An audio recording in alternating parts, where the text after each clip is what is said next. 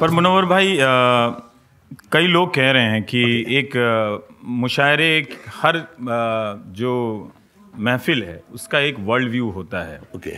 तो जब मैं आने से पहले आ, लोगों से बात कर रहा था तो कह रहे थे कि महबूबा तो एक हिस्सा है। आ, लेकिन मुशायरे का वर्ल्ड व्यू जिससे बनता है तमाम तरह के शेर व शायरी से वो एक ख़ास तरह की आ, सुनने वालों को और सुनाने वालों को एक ख़ास तरह के आइडेंटिटी में उसमें कैद करता है। ऐसा है क्या? देखिए असल में आ, पहले जो मुशारे होते थे कोई कोई ये नहीं कहता था कि मैं मुशारे का शायर नहीं हूँ। मैं वो यही कहता कि मैं पढ़ा लिखा शायर हूँ मैं मुशारे का शायर नहीं हूँ। जो मैगजीन उर्दू में तीस छपते हैं कुल उसमें वो छपता है वो कहता मैं अदब का शायर हूँ। इससे ज़्यादा तो इश्तहार छप जाते हैं। वो अदब का शायर हो जाता है। पहले ये था कि जो शायर अच्छा होता था वो अच्छा होता था। जो ख़राब होता था वो ख़राब होता था। यानी मुशायरे कहीं से नहीं बदले हैं मुशायरे वैसे ही हैं। शायर बदलता है शायरी बदलती है उसका रूप स्वरूप बदलता है। आज की तारीख में एक हल्के हो गए। जैसे होते हैं ना हल्के हो गए हाँ। हल्के हो। गए। ये सो कॉल्ड अपने देखिए इसमें एक चीज़ मैं आपको बता दूँ बहुत शायद हम हमसे ज़्यादा ज़रूरत से कोई बोल भी नहीं पाएगा। बेसिक बात ये आज खुलकर ही बोलिए जरा सा ऑफ़ रिकॉर्ड हाँ नहीं तो खैर आप तो जानते हाँ। हैं। नहीं मैं ये अर्ज़ करना चाह रहा हूँ कि असल में मुशायरे इसलिए ख़राब हुए कि जैसे हम कभी कभी जब स्टेज पर जाके बैठते हैं तो मुझे बहुत रोना आता है कि मुझे पहली सफ पे बिठा दिया जाता है।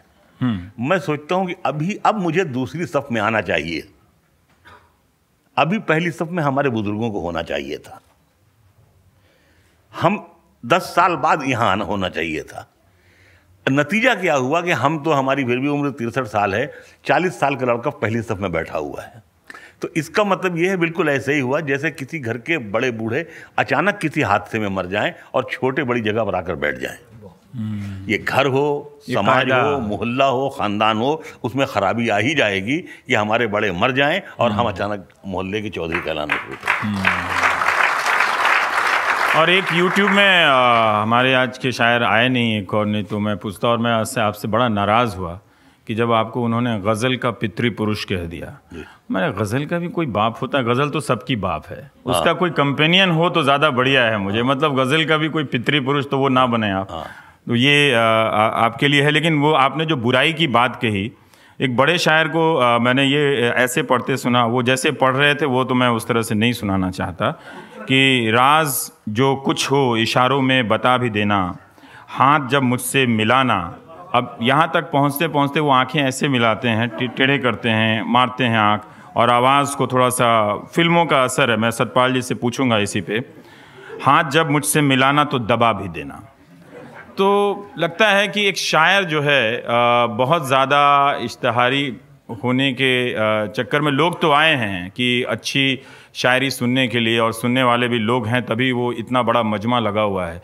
और आज बड़ा शायर इससे भी नापा जाता है कि वो घर से कितनी दूर बुलाया जाता है। अगर दोहा में जाता है तो अमरोहा में भी जाए तो अमरोहा से दोहा तक का उसका रेंज होना चाहिए, तब वो बड़ा शायर है। सतपाल जी मैं आपसे ये जानना चाहता हूँ कि अ, फ़िल्मों का जैसे गज़लों पे ऑडियो कैसेट जब आया तो काफ़ी मीटर और रिकॉर्डिंग जब आई तो बहुत असर पड़ा। फ़िल्मों का परफॉर्मेंस का मुशायरे पे कुछ खास असर पड़ा है क्या? अच्छे में भी और बुरे में भी। इससे पहले कि मैं इसका जवाब दूँ दो बातें और कहना चाहता हूँ। मैं अब 80 से भी चार साल और तजावज़ कर चुका हूँ। और 40 बरस पहले मैं पहले यूरोप गया, अंग्रेज़ी का प्रोफेसर हूँ, वहाँ पढ़ाता रहा, फिर कनाडा और फिर अब अमेरिका में हूँ पिछले 20 बरसों से। मुशायरा, गज़ल, गीत, संगीत, सुनी सुनाई जाने वाली चीज़ है। उसके लिए आँखों की ज़रूरत नहीं पड़ती, पढ़ने के लिए प्रिंट मीडिया आपके सामने नहीं होता। आप अपने कानों पर भरोसा करते हैं। अगर मैं आपको ये बताऊँ दोस्तों कि यूरोप की किसी ज़बान में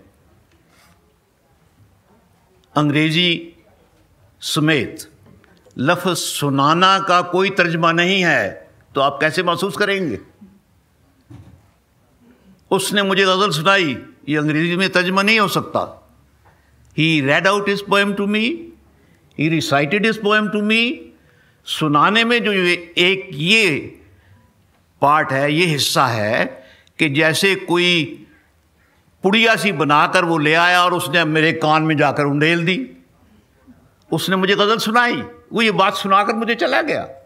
सुनाना लफ्ज़ का तर्जमा मौजूद नहीं है। मेरा कहने का मतलब ये था कि लिटरेचर ओरल नहीं है वहाँ। मुशायरे की कोई ट्रेडिशन नहीं है, ना ही कभी रही है। उसके लिए ख़ास लफ्ज़ वहाँ पैदा हुआ है, जिसे ओरल लिटरेचर कहते हैं और लिटरेचर के साथ ओरेचर एक टेक्निकल टर्म के तौर पर मार्ज वजूद में आ गई है ओरेचर मैंने इसका बहुत लंबा चौड़ा ज़िक्र किया अपनी खुद नवेश स्वाने में, जो छः सौ छः सौ सफ़ात पर मुश्तमिल है, कथा चार जन्मों की, ख़ासकर सारबान यूनिवर्सिटी पेरिस के बारे में। बहुत डिस्कशंस हुई और गालिब मैं रिप्रेजेंट कर रहा था। हिंदुस्तान पाकिस्तान को गज़ल के बारे में और वहाँ बहुत अच्छी ये बातचीत हुई। मैं ये अर्ज़ करना चाहूँगा कि जहाँ तक इस बात का ताल्लुक़ है कि कन रस जो कि एक लफ्ज़ है संस्कृत का संगीत का उसके मीडियम से हम लोग हिज उठाते हैं लुत्फ़ लेते हैं सुनकर उसके बाद बाहर जाकर कुछ देर के लिए भूल जाते हैं याद रखते हैं दोबारा याद आ जाता है। लेकिन लिटरेचर के तौर पर वो याद नहीं रहता। ऐसे याद नहीं रहता जैसे आपको रामायण की पूरी कहानी याद हो। एपिक है ना? या जोशमली आबादी की नज्म कंपनी के सौदागरों से याद हो। मैं आपकी बात काट एक रहा हूँ। सेकंड एक सेकंड और। गज़ल का हर शेर अपने आप में एक मुख्तसर तरीन नज्म है मिनी पोम है। और मिनी पोम होने की वजह से एक गज़ल में दस अशार हैं तो दस छोटी छोटी नज़में मौजूद हैं। अगर एक माशूक की बेवफाई के बारे में है तो दूसरा शेर जो है वो ज़माने की बेवफाई के बारे में है तीसरा माँ की तकदीस के बारे में है चौथा बादशाह सलामत के बारे में है आपस में कोई ताल्लुक नहीं है उनका। एक वही तो एक बार नाजिल हो गई आप पर एक शेर हो गया और वो शेर जो है खुदा जाने कैसे वही की तरह नाजुल हुआ। अब एक वक्त में आप आठ खुद पर कैसे वहियाँ सतपाल जी, करवाएँगे? फिर भी आपके एक्सपीरियंस से मैं जानना चाहते हैं जो इमेजरी है मुशायरे में पेश होने वाली जो शेर व शायरी है उसमें कुछ बदलाव आया है क्या? जी हाँ ये तो बड़ी खूबसूरत बात है। कई लोगों ने कहा कि पिछले 10-15 सालों के मुशायरे को देखें तो वो बाबरी मस्जिद और गुजरात के दंगों में वो अटकी पड़ी है कहीं फंस जाती है उसमें। सबसे ज़्यादा रेफरेंस से मैं सबसे ज़्यादा शायरी में अगर कोई आदमी इनकलाब लाया है आसपास की ज़िंदगी से मौजूद चुनकर और मजामी चुनकर और अल्फाज की बंदिश में हिंदवी ज़बान पर भरोसा करके फ़ारसी की तरकीबों को एक मील की दूरी पर रखकर तो हमारे मुनवराना ही हैं जो आपके सामने मौजूद हैं। लेकिन ये बात कहने के बाद मैं ये कहने की भी ज़रूरत करूँगा कि गज़ल अपने आप में खुद कफ़ील हम ग्लोबल विलेज में रह रहे हैं, आपको बाहर की दुनिया में देखना है, उर्दू को अपना एक जायज़ मकाम हासिल करना है दुनिया की ज़बानों में, और उर्दू ये हासिल नहीं कर सकी। तीन सत्रों की नज़म जापानी हाइकू हासिल कर गई है, लेकिन गज़ल अनट्रांसलेटेबल है, उसमें इतनी मलफूफियत है, इतनी मधुरियत है, उसमें गालिब के तरस के पास कि वो नहीं कर सकी। उसको इन्होंने तोड़ा और आसपास के मजामी लेकर आपके सामने पेश की जो पहले नहीं थे।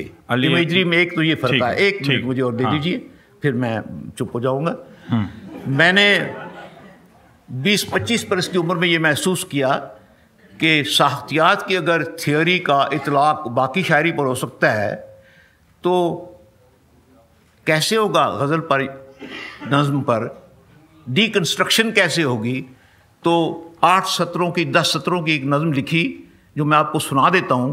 ज़बानी याद है मुझे। उस नज़म को उनवान है इरेज़र।